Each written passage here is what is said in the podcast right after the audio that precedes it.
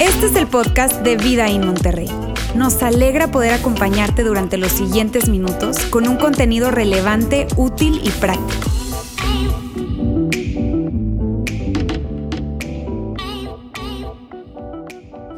Amigos, buenas tardes, ¿cómo están? Me da muchísimo gusto saludarles el día de hoy. Hoy estamos iniciando una serie y mira bien, esta serie a mí se me hace muy interesante y se me hace una serie de esas series que yo quería que tuviéramos desde hace mucho tiempo. Así que tengo una gran expectativa con esta serie, no con el día de hoy, ¿está bien? Sino con lo que vamos a recorrer a lo largo de los próximos tres domingos, incluyendo este cuatro, ¿ok? De, de este tema que abordaremos. Porque, mírame, de alguna manera Independientemente de qué eh, historia traigas tú, si probablemente tú eres una persona que, que regularmente eh, vas a una comunidad de fe o vas a una iglesia o probablemente vas una o dos veces al año, tú sabes, ¿no? Cuando hay una boda, cuando hay un bautismo cuando se llega a Semana Santa o algo como esto. O puede que hoy inclusive sea el primer día después de muchísimo tiempo que tú no habías pisado una iglesia. ¿Está bien? Pero independientemente de cuál sea tu experiencia en términos de iglesia, de fe, de Dios, en fin, hay una pregunta que en algún momento de nuestras vidas nosotros nos hemos hecho. Y es esta, ¿cómo orar? ¿Cómo rezar? ¿Cómo platicar con Dios?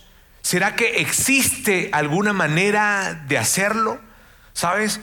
Y mírame, yo creo que una de las razones por las cuales nosotros nos hemos hecho, hay varias razones, la verdad, por las cuales nosotros nos hemos hecho esa pregunta de cómo orar. ¿Será que estoy, será que, será que yo estaré orando bien de alguna forma? Y, esto viene por, porque, mírame, de repente eh, el hecho de sentirte raro hablando solo, ¿sabes?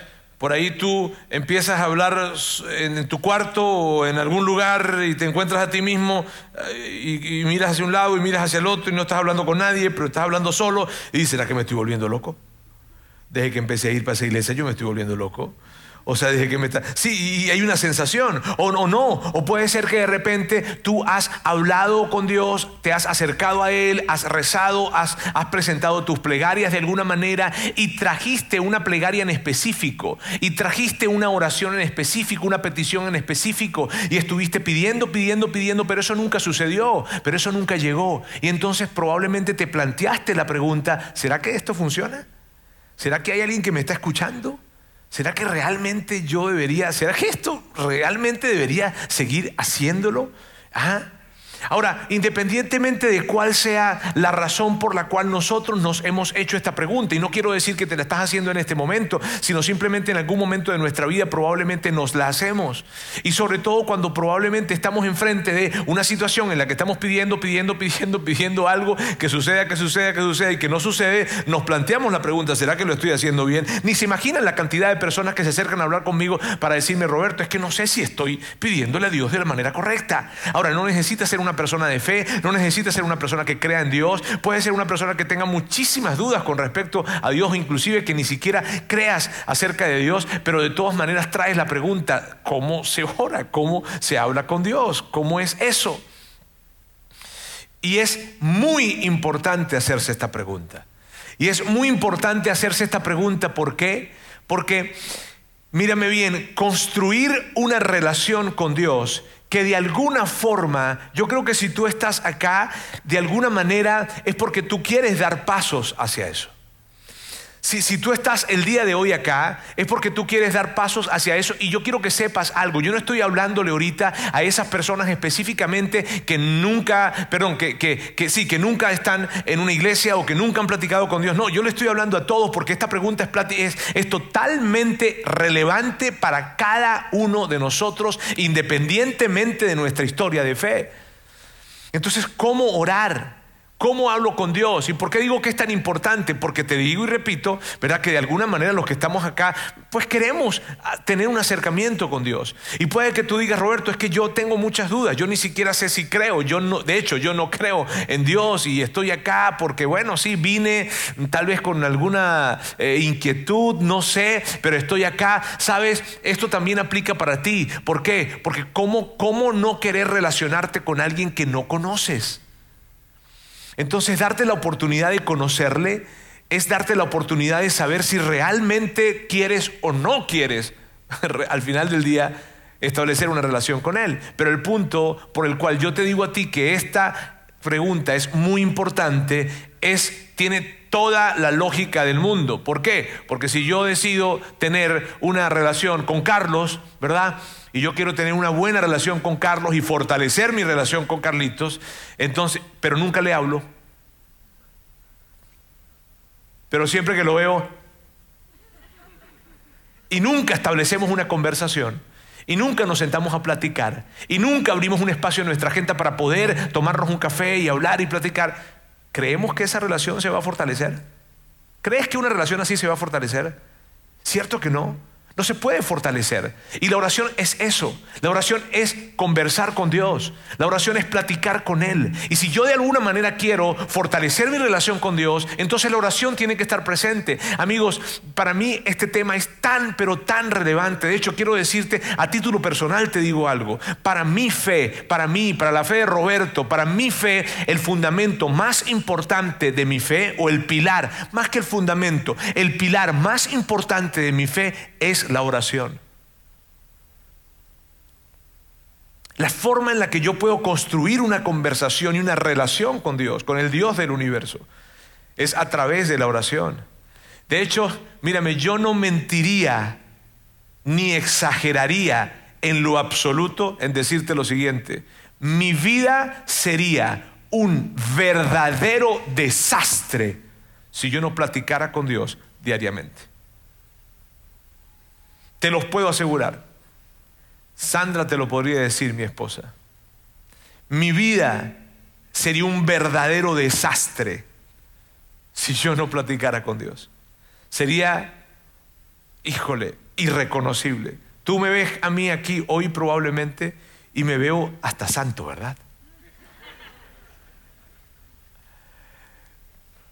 Pero si no fuese por la oración, mi vida sería un desastre.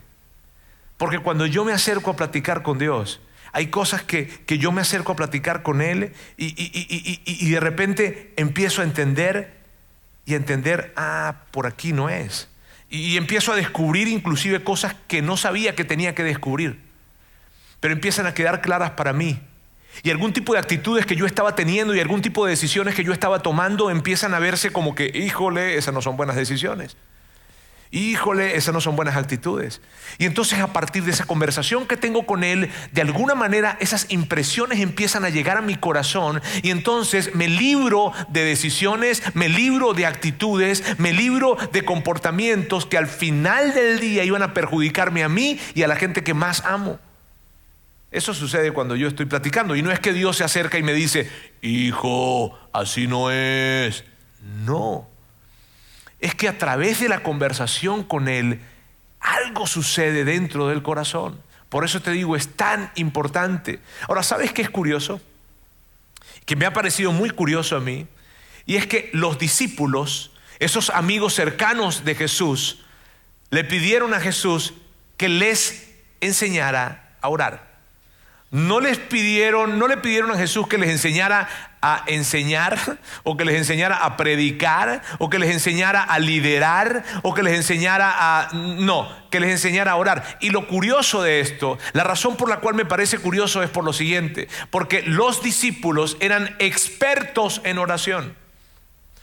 Esa cultura judía, los discípulos se criaron orando. Ellos mm, desde pequeños se aprendían los salmos que David había escrito y los presentaban en formas de oración. Oraban todo el tiempo, todos los días. Ahora, imagínate esto, gente que, oraba todo el tiempo, porque, porque, puede que tú y yo digamos, bueno, yo sí necesito aprender a orar, porque como que yo no oro mucho, está bien, pero los discípulos, que eran gente que venía de una costumbre religiosa y una costumbre cultural debido a, su identidad nacional, oraban todo el tiempo, hablaban con Dios todo el tiempo, sin embargo, ellos, algo hizo que ellos eh, se acercaran a Jesús para decirle, enséñanos a orar. Ahora, ¿qué fue lo que pasó? ¿Por qué los discípulos hacen eso? ¿Sabes qué fue lo que pasó? Que los discípulos, como eran el círculo íntimo de Jesús, vieron a Jesús orando. Los discípulos escucharon a Jesús orando. Y cuando escucharon a Jesús orando y vieron a Jesús orando, ellos dijeron, híjole, como ora Jesús, no es como oramos nosotros.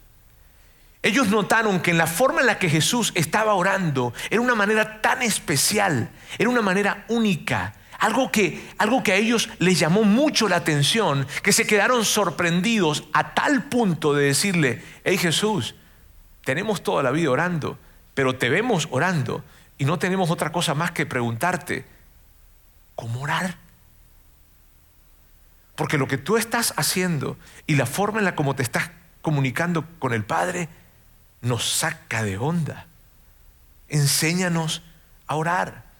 Eh, eh, eh, ¿Cuál fue la impresión? Mírame, ¿cuál fue la impresión de los discípulos? Y cuando yo, mírame, cuando yo escucho esto y cuando yo veo esa historia, yo, yo, yo, yo no dejo de preguntarme acerca de mí mismo. ¿Será que lo estoy haciendo bien?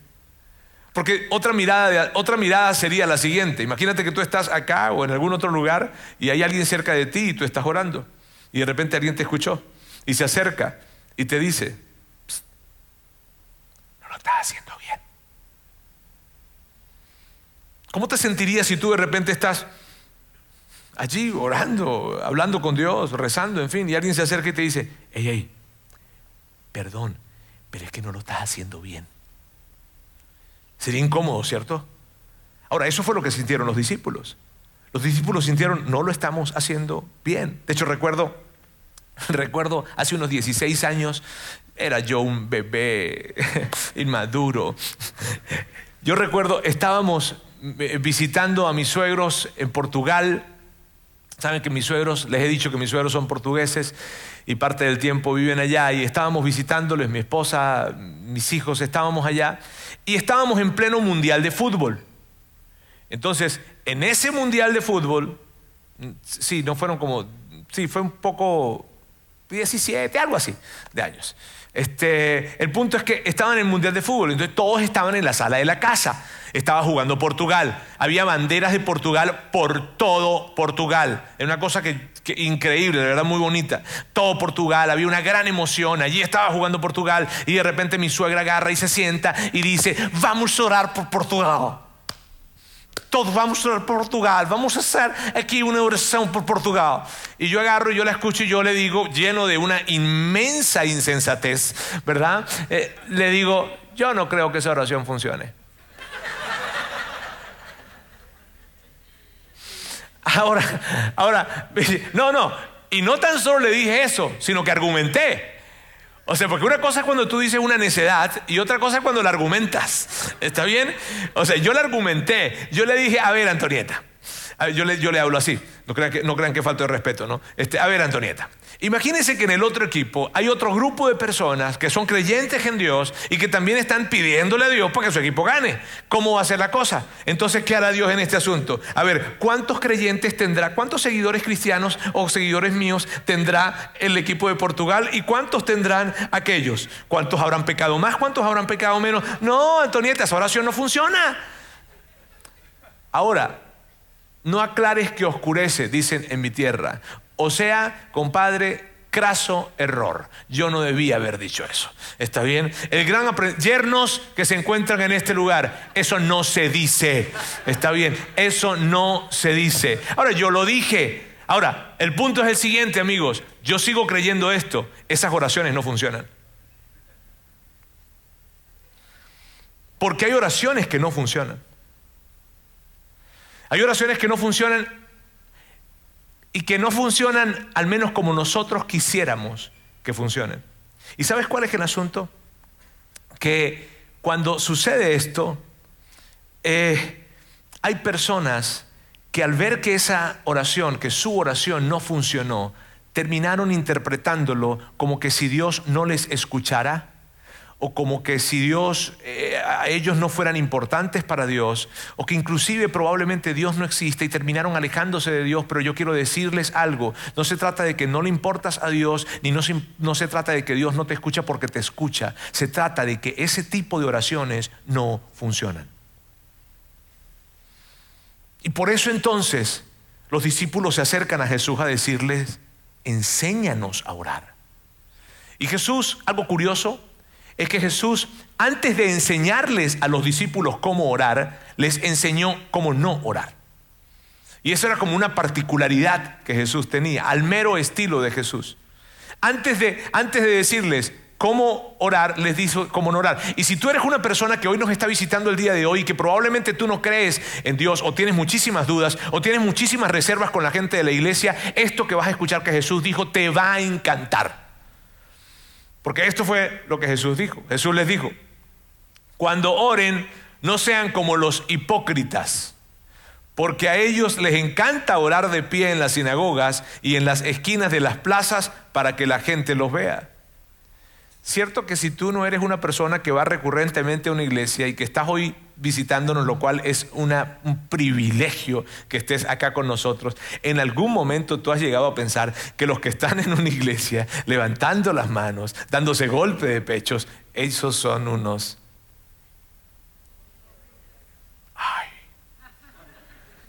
¿Cierto? ¿Cierto que en algún momento eso se llega a pensar? Y probablemente tú no lo has pensado, pero probablemente tienes a alguien conocido que lo ha pensado. Y sabes, hay un componente en la oración, de alguna manera hay un componente en la oración que hace que, que, se, que se conecte con la pretensión, que se hace que se conecte con el creerme más que alguien, mayor moralmente, mayor espiritualmente, mayor santo, más de alguna manera. Hay un componente y Jesús lo sabía. Jesús lo sabía muy bien. Ahora, no tan solo Jesús lo sabía, sino que Jesús no toleraba a la gente que pretendía si tú me preguntas, Roberto, ¿hay algún tipo de persona que Jesús no toleraba? La gente que pretendía Jesús no, lo toleraba, no la toleraba. Los amaba, sí, pero no los toleraba. ¿Sabes? No toleraba a la gente que pretendía, que tenía pretensiones. Y cuando Jesús está refiriéndose a este grupo de personas, está refiriéndose a un grupo de personas que pretendían ser más espirituales, más santos, mejores moralmente que los demás. ¿Y por qué Jesús no los soportaba? Porque Jesús conocía sus corazones y sabía que ellos no eran mejores que otros. De hecho, eran peores. Te digo que esa parte de Jesús le encanta a todo el mundo. Ahora continúa y dice esto. Él dice, les aseguro que ellos, los que pretenden que lo vean, en fin, todos, todos ellos han, han obtenido toda su recompensa. ¿Qué significa eso? Pues bueno, ellos lo que hacen es que oran en diferentes lugares para que sean vistos porque ellos quieren ser vistos. Entonces Jesús dice, bueno, pues ya fueron vistos y eso es lo único que van a recibir. Que lo vean los demás. Luego continúa y dice, pero tú, cuando te pongas a orar, entra en tu cuarto. Y amigos, aquí hay algo tan especial. Jesús de alguna manera empieza a traer alguna idea o imagen de cómo debemos hacerlo. Y entonces Él dice, cuando tú vayas a orar, entra en tu cuarto. Y sabes, yo quiero por favor que tú no pierdas de vista que quien te está hablando en este momento no soy yo, es Jesús. ¿Ok? ¿Y por qué es importante para mí eso? Porque sería muy incómodo para ti probablemente y también para mí, ¿verdad? Que yo te dijera a ti, no es en tu carro, no es cuando estás haciendo ejercicio, no es cuando estás corriendo, no es cuando estás en un traslado, no, no lo es, es en tu cuarto. Recuerda, no soy yo, es Jesús. ¿Está bien? Jesús está diciéndoles, saben, es en tu cuarto. Yo tenía un amigo hace años que me decía, Roberto, ¿qué tal si hacemos caminatas de oración? Y yo sé, ¿cómo es eso? Y yo, bueno, nos levantamos en la mañana, hacemos ejercicio un, poquito y aprovechamos y vamos orando. Yo, no. No, no, no creo que, no, o por lo menos no es lo que yo entiendo aquí. Jesús les está enseñando a orar a sus discípulos y les está diciendo, entra en tu cuarto, entra en tu cuarto Y mírame bien, no quiere decir que entonces tú no puedes orar en un traslado, que no puedes orar en el tráfico, que no puedes platicar con Él mientras que, mientras que estás yendo a algún lugar, que no puedes platicar. No, no quiere decir eso. Lo que quiere decir es que no alcanza. Que una, hora, una conversación, una relación con Dios no se sostiene sobre ese tipo de oraciones. Jesús nos ayuda a entender eso. ¿Sabes? Entonces, recuérdalo, no soy yo quien te lo está diciendo. Luego continúa y dice, cierra la puerta. Entra en tu cuarto y cierra la puerta. O sea, ¿en privado Jesús? Sí. O sea, ¿que nadie me vea Jesús? Sí. O sea, ¿no es en la iglesia Jesús? Así es.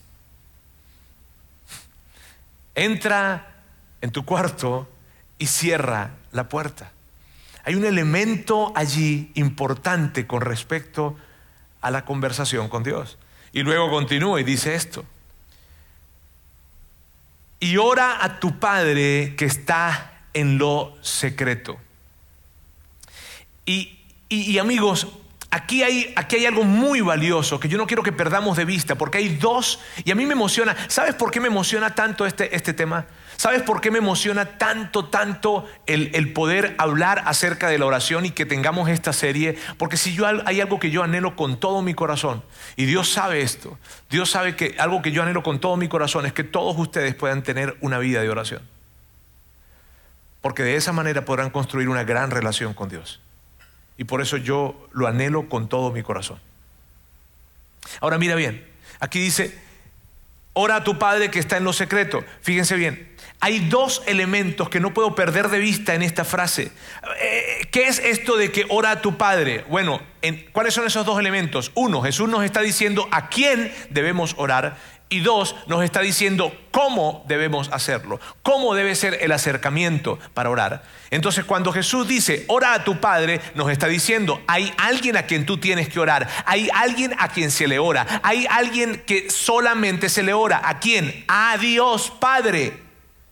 No se le ora a los profetas, no se le ora a Abraham, no se le ora a Moisés, por más increíble que fue Moisés. No se le ora, y mira bien, todos sabían que, que Abraham era el padre de la fe. Todos sabían que Moisés fue el ícono de la historia de Israel. Todos identificaban a David como aquel hombre increíble que escribió tantos salmos, poesías, cánticos, pero él dice, no oras a ellos, no oras ni siquiera a personas que tú amabas y que tú querías y que probablemente eran tus familiares y se murieron porque se fueron, porque les pasó algo muy difícil. No oras a ellos, oras a tu Padre. Jesús está diciendo aquí, está dando una dirección. Y está diciendo, a tu padre es a quien debes orar. Y lo padre, la, otra cosa, porque por una parte es a quien oras y por otra parte es la forma en cómo lo haces. Y me encanta, me encanta, me encanta que Jesús plantea esto. La forma en la como tú debes acercarte a hablar con Dios es como a un padre. En una relación de confianza. Yo, y, algunas veces tú me has escuchado a mí hablar acerca de esto, pero, pero cuando, cuando Jesús dice, órale a tu padre, es, imagínate hablando con tu papá. O sea, y, yo no sé, yo no sé ustedes, pero imagínate que tus hijos, o sea, o, tus hijos se acercan a hablar contigo más o menos así, eh, oh amantísimo proveedor de este hogar. Y tocan la puerta de tu cuarto, tocan la puerta de tu cuarto y te dicen, Oh, oh, amantísimo proveedor de este hogar, eh, ¿habrá de alguna manera un espacio en tus aposentos para que recibas a este humilde servidor? ¿Lo hacen? Y si lo hacen, llévalo a un psicólogo rápido, rápido. No lo, no lo hacen, ¿cierto? Porque nuestros hijos entran a nuestras habitaciones y ni piden permiso. De hecho, nos meten en aprietos en algunos momentos. Ellos entran y ya, y entraron. Y lo que está diciendo Jesús es eso. Acércate sin pedir permiso. Él es tu papá. Acércate con Él de esa manera, no con protocolos. Acércate de esa forma. Y es increíble esto. Ahora, eso no quiere decir, eso no quiere decir que tú no puedas orar con alguien unir tu corazón y tu fe hablando con alguien. Eso no quiere decir que tú no puedas mm, eh, eh, eh, orar en, trayectos en el tráfico. Está bien, no es que ahora en adelante tú cuando vayas en el tráfico no puedo orar, no puedo orar, no puedo orar, no voy a orar, no voy a orar. No, no, no, no, sí puedes hacerlo y está bien. Solo que, mírame, solo que no alcanza. Solo que la relación que construimos con Dios no se construye sobre ese tipo de oraciones. Solo que cuando Jesús nos enseña a orar hay tres elementos, no los voy a colocar acá si quieres apréndetelos. Hay tres elementos que están presentes en la oración que Jesús nos invita a hacer. ¿Cuáles son? Exclusividad, privacidad y enfoque relacional cercano. ¿Está bien? Para construir una gran relación. ¿Vale? Continuamos entonces. Y dice, así tu Padre que ve lo que se hace en secreto, te recompensará. Amigos, y, y esto es algo que yo no puedo explicarte porque esto es un misterio. Esto es un misterio. Yo, yo, no podría explicarte lo que sucede, pero hay algo que sucede cuando tú entras en tu cuarto y cuando tú, tú cierras la puerta y estás en tu cuarto platicando con Dios, tú puedes tener la absoluta y total seguridad que los ojos de Dios están puestos sobre ti. Tú puedes tener la seguridad. Y si tú me dices, Roberto, pero ¿cómo? Pero es un misterio. Yo no podría explicártelo. Pero lo que Jesús nos enseña es esto. Cada vez que yo entro en mi cuarto, cierro la puerta y voy a hablar con Él y entro como sea, entro lleno de pecado, entro lleno de culpa, entro lleno de arrepentimiento, entro lleno de regadas, entro lleno de una vida hecha un desastre, entre como entre en ese cuarto, los ojos de Dios estarán puestos sobre mí. Amén. Entre como entre, porque Jesús dice eso. Y luego Jesús dice, tendrás una recompensa. Ahora, y te digo, pero ¿qué recompensa será? No sé. Yo no sé cuál recompensa será. No es una sola, está bien, son diversas recompensas. Pero yo no, yo no, yo no, yo no dejo de pensar lo siguiente. Yo no tuve la dicha de tener un padre que cuando yo estuviera en alguna presentación, sea deportiva, artística, profesional o algo, él estuvo sentado en las sillas o en las gradas, viéndome, echándome porras, tal vez allí presente. No tuve esa dicha. Pero yo creo que una de las recompensas, no la única, pero una de las grandes recompensas es saber que cada vez que tú entras a tu cuarto y cierras la puerta, allí en las gradas está Dios viéndote con una gran sonrisa. Y eso, yo creo que, híjole, eso para mí lo es todo. Eh, y no estoy diciendo que sea la única recompensa, ¿está bien? Pueden ser más recompensas, pero eso se me hace increíble. Ahora, continuemos. Está bien, continuemos porque hay algo que sigue que está súper interesante. Dice, cuando ores, no parlotees de manera interminable como hacen los gentiles. Piensan que sus oraciones recibirán respuesta solo por repetirlas las mismas palabras una y otra y otra y otra vez. Híjole, yo no quiero herir sensibilidades aquí, amigos. Pero Jesús está diciendo, no se trata de que tú una vez y otra vez y otra vez y otra vez repitas las mismas, las mismas, las mismas cosas. Porque Jesús dice, de hecho dice, no parlotees de, manera interminable. Él está diciendo, sabes, no, no se trata de longitud, ni siquiera se trata de las palabras correctas, porque se trata del corazón correcto. La oración tiene que ver no con palabras correctas, sino con el corazón correcto, porque al final del día la oración tiene que ver con algo del corazón. Entonces, es, no, no, no, no, no, no se trata de llegar y todos los días, tú sabes, ra, ra, ra, ra, ra, ra, ra, ra, ra, esta es la lista y aquí está. No, no lo hagas. Jesús está diciendo, no lo hagas. Y luego dice esto. Dice, no seas como ellos, como los que parlotean y lo hacen una otra vez y otra vez y otra vez y otra vez y otra vez lo mismo. ¿Por qué? Sé por qué. Ahora, eh, la razón por la que quiero decirte y por la que Jesús decía, la razón por la que quiero decirles a ustedes, mis discípulos, ¿verdad? De que no, no, no, no tienen que hacer eso, que no tienen que seguir y seguir y seguir trayendo la lista, la lista, la lista y seguir y seguir y seguir diciendo las mismas cosas. ¿Por qué? ¿Por qué? Esta es la razón. Y lo que está a punto de decir, amigos, es algo que te alcanza a ti y me alcanza a mí. Porque lo que está a punto de decir es la razón por la cual tú y yo, o la gran mayoría de nosotros, nos acercamos a Dios. La razón, no seas como ellos, ¿por qué? Por lo siguiente, porque tu Padre sabe exactamente lo que tú necesitas, incluso antes de que se lo pidas. Y cuando tú escuchas eso, yo no sé, pero a mí me saca de onda un poquitico. Porque entonces tal, tal vez tú digas, ¿y entonces? ¿Y luego?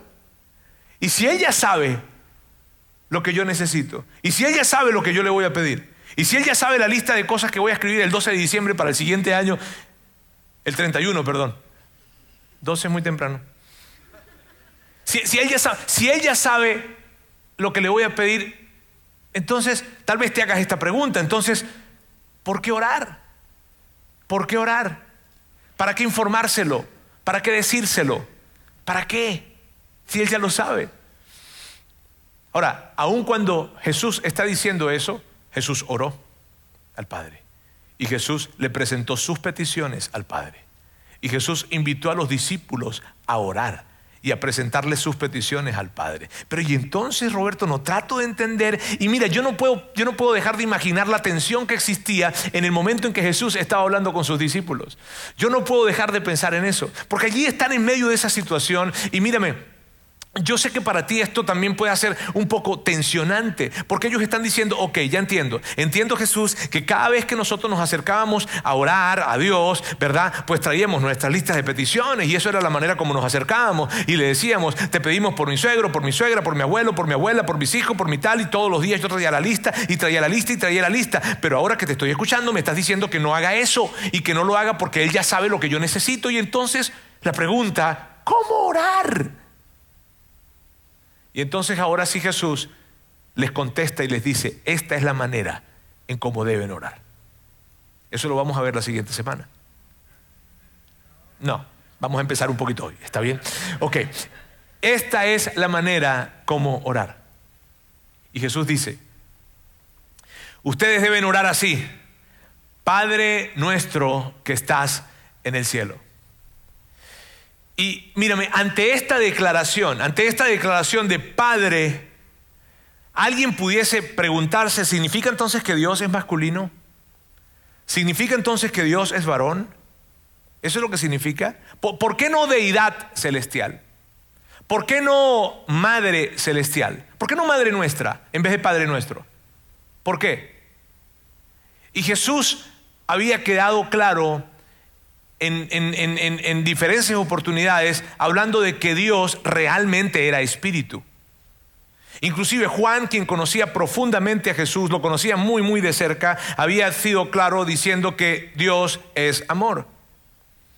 Entonces, ¿Qué es lo que pasa? Cuando entendemos entonces de parte de Jesús que Jesús dice que Dios es espíritu, realmente es espíritu, Juan dice Dios es amor, entonces, ¿por qué se refiere como un padre? ¿Sabes por qué? Porque Jesús no quería que tú y yo nos acercáramos a Dios de una manera etérea, impersonal, lejana. Entonces él estaba tratando de encontrar una analogía, una forma en la que les ayudara a entender a todos ellos y a todos nosotros cómo relacionarse con Él y la analogía que ellos podían entender muy bien era la relación con un padre. Jesús establece y dice, Padre nuestro, no necesariamente porque Él sea masculino o un varón, sino porque la relación que yo quiero que tú tengas con Él es la relación que se construye con un Padre, cercana, amigable, tierna, bondadosa. Por eso. Y cuando te acerques con Él, hazlo. Ahora, yo entiendo lo siguiente, amigos. Porque si tú tuviste un padre amoroso, cercano, eh, que estuvo para ti, se te hace fácil entender eso. Pero si tuviste un padre que, que inclusive la palabra padre ya te causa cierto resquemor, inclusive la palabra padre para ti no representa más que ausencia, La palabra padre probablemente represente frustraciones para ti. Yo entiendo que eso pueda ser difícil, pero esto es lo que yo te diría. Acércate de la misma manera y dile a Dios, Dios, ¿sabes qué? Se me hace difícil llamarte Padre. Dios, ¿sabes qué? Por todo lo que viví, por la gran ausencia que tuve, por, por la no presencia, por las palabras, por el desdén, aún por el abuso que yo recibí, llamarte Padre es tan difícil para mí. Acércate y díselo. ¿Por qué? Porque cuando tú se lo digas, Dios va a ayudarte a resolver eso que tanto necesitas resolver. Y además te dará la oportunidad de conocer cómo es un Padre bueno, perfecto y celestial. Eso es increíble. Si te digo esto, te lo digo con conocimiento de causa. Entonces, no dejes de hacerlo. Porque lo que Jesús estaba hablando era, hay algo entre la relación de un padre bueno y perfecto con un hijo que yo quiero que ustedes vivan. Y por eso él estaba diciendo, díganle Padre nuestro. Acérquense de esa manera. ¿Sabes? Acérquense de esa forma. Y luego Jesús continúa y dice esto. Dice, santificado sea tu nombre. Y eso es increíble. Amigos, santificado sea tu nombre es una invitación a que nosotros nos detengamos y reflexionemos en quién o con quién estamos hablando. Eso es lo que Jesús nos está invitando acá. Y miren bien, amigos. Miren bien, Jesús está diciendo, Padre nuestro que estás en los cielos, santificado sea tu nombre. Y a lo que se refiere es, por favor, detente y reflexiona y piensa con quién estás hablando. Estás hablando con el Dios del universo. Estás, creando, estás hablando con un Dios sin igual. Estás hablando con el que creó todas las cosas y el que sostiene el mundo en la palma de sus manos. Y Él, el Todopoderoso, el que siempre ha existido, el creador de todo, te invitó a llamarte papá. O sea, y no es y probablemente esto se convierte en algo hasta filosófico y profundo, pero lo que está haciendo Jesús en este caso es decirte a ti, detente. No, no, no, no te precipites a ir a correr en la oración. No te precipites a, a, hablar lo que viene o lo que sigue. No, detente por favor y reflexiona en esto. Dios es una invitación que Jesús nos hace y nos dice, detente a pensar con quién estás hablando. Estás hablando con Dios. ¿Se te ha pasado en algún momento que tú has estado con algún artista o algún futbolista o algún deportista y lo ves y te vuelves loco y la selfie? ¿Cierto o no? Y te vas pensando, híjole, le toqué la mano a ese vato. Y vas con esa... Ahora, aquí lo que Jesús te dice es, detente a pensar porque estás hablando con el creador del universo. Y si probablemente tú te saltas esto muy rápido es porque no estás, no, no estás dándote cuenta con quién estás hablando. Y es, es, algo así como que, es algo así como que tú te acercas y le dices, Padre Celestial, papá, tú eres el creador de todo. Tú creaste todas las cosas. Tú creaste, desde el principio tú has existido. Tú creaste al hombre, creaste la mujer, creaste la naturaleza, creaste el mar, creaste los cielos. Tú creaste todo, me creaste a mí. Y tú me dices que te llame papá qué privilegio me das, qué honor me das. Y sabes, ese tipo de conversación tú no la puedes tener en el tráfico.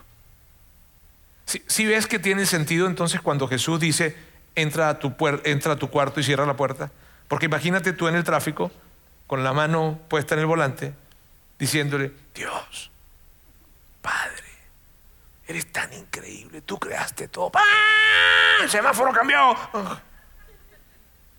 O que de repente estás allí en esa, en, ese, en esa conversación profunda y volteas un momentito y el tipo del lado del otro carro se te queda viendo así como que, ¿qué le pasa a ese? ¿Sí ves? ¿Sí ves que tiene todo sentido cuando Jesús dice, entra en tu cuarto y cierra la puerta? Claro que sí. Ahora, ¿por qué es tan importante esto? Amigos, lo que les voy a colocar acá, ¿por qué es tan importante? Es increíble. ¿Por qué es tan importante detenernos a reflexionar con quién estamos hablando? Por esto. Porque cuando nosotros hacemos una pausa para reflexionar sobre quién es Dios, obtenemos una mejor comprensión de quiénes somos y por qué estamos aquí. Cuando tú haces una pausa para entender quién es Dios, tú entiendes entonces quién tú eres. Y entonces, ¿sabes qué? Te das cuenta de algo, que la vida no gira alrededor de ti, que tú no eres el más importante. Que Dios no eres tú, es Él. Cuando yo me detengo a reflexionar en la grandeza de Dios, entonces yo entiendo esto. Yo entiendo que, que lo que tengo, que lo que alcanzo, que lo que logro, no dice nada de mí, más allá de quién es mi Padre. Y que si de alguna manera mi vida tiene significado, no tiene significado por lo que he alcanzado, por lo que he logrado, por lo que yo tengo. Mi vida tiene significado cuando entiendo quién es mi Padre. Y cuando yo entiendo que Él es mi Padre, entonces entiendo que tengo un propósito. Y es su propósito, no es mi propósito. No es mi gran plan, es su gran propósito. Por eso, amigos, es tan importante detenernos a reflexionar en esto, porque el detenernos a reflexionar en esto hace que nuestro corazón no se desvíe y hace que no olvidemos lo que es verdaderamente importante, sino que recordemos quién es Dios. No son nuestros planes, son los suyos. Y cuando yo me detengo a poder tener ese tipo de reflexión, es muy fácil, amigos, mira, vivimos en un mundo principalmente egoísta. Es muy fácil priorizar mis planes antes de los de cualquier otra, ¿cierto? Pero cuando yo me detengo a reflexionar quién es Dios, otra cosa está sucediendo. De hecho, facilita la siguiente parte de la oración. Vamos a regresar otra vez y vamos a verla acá. Ustedes deben orar así, dice Jesús, Padre nuestro que estás en el cielo, santificado sea tu nombre. Y los discípulos están escuchando. Ok, muy bien, me tengo que acercar a Dios como un Padre excelente y me tengo que acercar a Él y tengo que detenerme para recordar qué grande es Él, qué increíble es Él, qué maravilloso es Él, el Dios del universo, perfecto, Jesús. Y aquí es donde puedo empezar a pedirle. Y entonces, esta es la segunda parte. Venga tu reino, hágase tu voluntad en la tierra como en el cielo. Cuando tú y yo nos detenemos a pensar quién es Dios, no es difícil decirle a Dios esto. Dios, tú primero. Dios, tu agenda primero. Dios, tus planes primero. Dios, tu reino primero. Amigos, en esta frase en esta frase se encierra el propósito de la oración. ¿Alguna vez te has preguntado por qué orar? En esta frase se encierra el propósito de la oración. ¿Y sabes cuál es el propósito de la oración? Este. El propósito de la oración es renunciar a nuestra voluntad, no imponerla. Yo sé que lo que te estoy diciendo en este momento puede ser incómodo para ti. Pero de alguna forma nosotros hemos creído que el propósito de la oración es acercarnos a Dios con una lista de peticiones para que Él por favor nos las cumpla. Pero según lo que dice Jesús, el propósito de la oración no es imponer nuestra voluntad, es rendirla. Y si acaso tú dices, ay, qué pena Roberto, yo ya hice una lista, acerca esa lista y dile, aquí está mi lista pero mi lista no es más importante que lo que tú quieres. Eso es lo que debemos hacer. ¿Y qué significa esto? Significa que antes de pedirle algo a Dios, antes de pedirle algo a Dios, debemos acercarnos de esa forma. Padre nuestro, hay tantas cosas que quiero pedirte, hay tantas cosas, por la salud de mi hijo, por mi matrimonio, por mi futuro, por mis finanzas, hay tantas cosas que quiero pedirte. Pero antes de pedírtelas, yo quiero decirte algo. Que se haga tu voluntad. De todo corazón, yo quiero decirte algo. Que tu reino se establezca por encima del mío. Porque tu reino es mejor que el mío. Porque tú eres más sabio que yo. Y porque tú sabes lo que no tan solo me conviene más a mí, sino lo que le conviene más a todos. wow. Esto tiene una profundidad increíble, porque así era Jesús.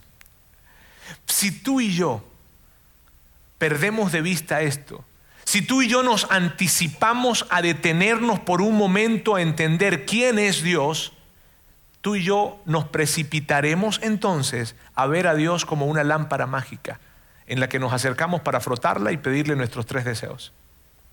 Veremos a Dios como un cajero electrónico, donde nos acercamos porque necesitamos algo efectivo. Ahora yo voy a decirles algo amigos y voy a ser muy cuidadoso al decirles esto, muy cuidadoso. Pero probablemente, debo decírselos, probablemente la razón por la cual tú estás todos los días pidiéndole a Dios, ayúdame con esto, ayúdame con esto, ayúdame a salir de esto, ayúdame que este negocio se dé, ayúdame con esto, ayúdame con esto, ayúdame a reenmendar, a reestructurar, ayúdame con esto, ayúdame con esto, ayúdame con esto. Muy probablemente la razón por la cual tú estás tan comprometido con Dios pidiéndole eso es porque tú priorizaste tu voluntad antes de la de Él. Y que si tú hubieses antes priorizado su reino y su voluntad, muy probablemente no estarías metido en el aprieto en el que estás metido hoy nos evitaríamos tantos problemas si nosotros le hubiésemos dicho a Él desde hace tiempo que se haga tu voluntad y no la mía. Que se haga tu voluntad en mi matrimonio, en mi paternidad, en mis finanzas, en mis emociones, en mi sexualidad, en todo. Nos evitaríamos tantos, pero tantos problemas. Y si hay algo que de alguna manera a ti te cuesta, mira bien, si hay algo que de alguna manera a ti te cuesta decirle, hágase tu voluntad, porque puede que tú digas, eh, ¿sabes qué? Que se haga tu voluntad en, mis finanzas, que se haga tu voluntad eh, eh, con mis hijos, que se haga tu voluntad en mi matrimonio, o que se haga tu voluntad, pero hay un área específica en la que tú dices, híjole, en esto, en esto que no, esto, dame chancecito. O sea, o sea que si hay un área en la que a ti te cuesta decirle que se haga tu voluntad y que se haga lo que tú quieras, no la que yo quiero, en esta área de mi vida, préstale atención a eso. Porque justamente en eso es que justamente Dios necesita trabajar en ti. ¿Sabes? Esta primera parte, amigos, de la oración, de cómo Jesús, ya estamos terminando, esta primera parte en la que Jesús nos dice cómo orar, no es toda. ¿Está bien? Tú no te quieres perder la siguiente parte. Tú no te quieres perder el siguiente domingo y saber cómo continúa Jesús enseñándonos a orar. ¿Está bien? Lo que sí te puedo decir es algo. En esta primera parte, lo que queda claro y si debo sintetizarlo, lo sintetizo de esta manera. Declara su grandeza, rinde tu voluntad. De eso se trata esta primera parte. Y amigos, les recuerdo y les repito, eso no significa que tú no puedas acercarte a Dios para decirle todo lo que tú necesitas. No no significa que no puedas acercarte a Dios para decirle todas las peticiones que traigas. No, no significa eso. Pero lo que sí significa es que tú y yo debemos acercarnos y decirle, Dios, estoy delante de ti, querido Padre Celestial, y estoy delante de ti, reconociendo que tú eres increíble, que tú eres Dios. Hay tantas cosas que te quiero pedir, pero antes de pedírtelas, quiero decirte de verdad, quiero decirte algo. Haz tu voluntad. Haz tu voluntad en mi vida. Hazla. Te estoy pidiendo algo. En un momento te voy a pedir algo, tú sabes. En un momento te voy a pasar la lista, tú sabes. Pero antes de pasarte la lista, quiero pedirte algo. Que esa lista no se cumpla si no es tu voluntad. ¿Te sientes en paz con eso? Yo espero que sí. Y si no, que le pides a Dios que te ayudes a estar en esa paz. Está bien, porque te puedo asegurar algo. Vivir bajo su voluntad va a asegurarte, con toda mi vida te doy esta seguridad, va a asegurarte la mayor paz que puedas experimentar en el mundo. Permítame orar. Dios, quiero darte muchísimas gracias el día de hoy. Gracias porque, wow, porque tú, tú, tú quieres que nosotros construyamos una relación con el, contigo, Padre Celestial. Y tú, a través de tu Hijo Jesús, nos enseñaste cómo acercarnos a ti. Tú quieres lo mejor para nosotros. Muchas veces nosotros creemos que lo mejor para nosotros es lo que nosotros queremos. Pero tú que nos conoces, que nos diseñaste, que sabes qué es lo mejor, que conoces el presente, el futuro, el pasado, sabes qué es lo que realmente necesitamos. Y nosotros queremos acercarnos hoy delante de ti con nuestro corazón abierto para decirte, Dios, que se haga tu voluntad. Ayúdanos a recorrer ese camino y a vivir en la paz que proviene de ti. Te amamos, yo bendigo a cada persona en este lugar que nos están viendo y que nos están escuchando. En el nombre de Jesús. Amén.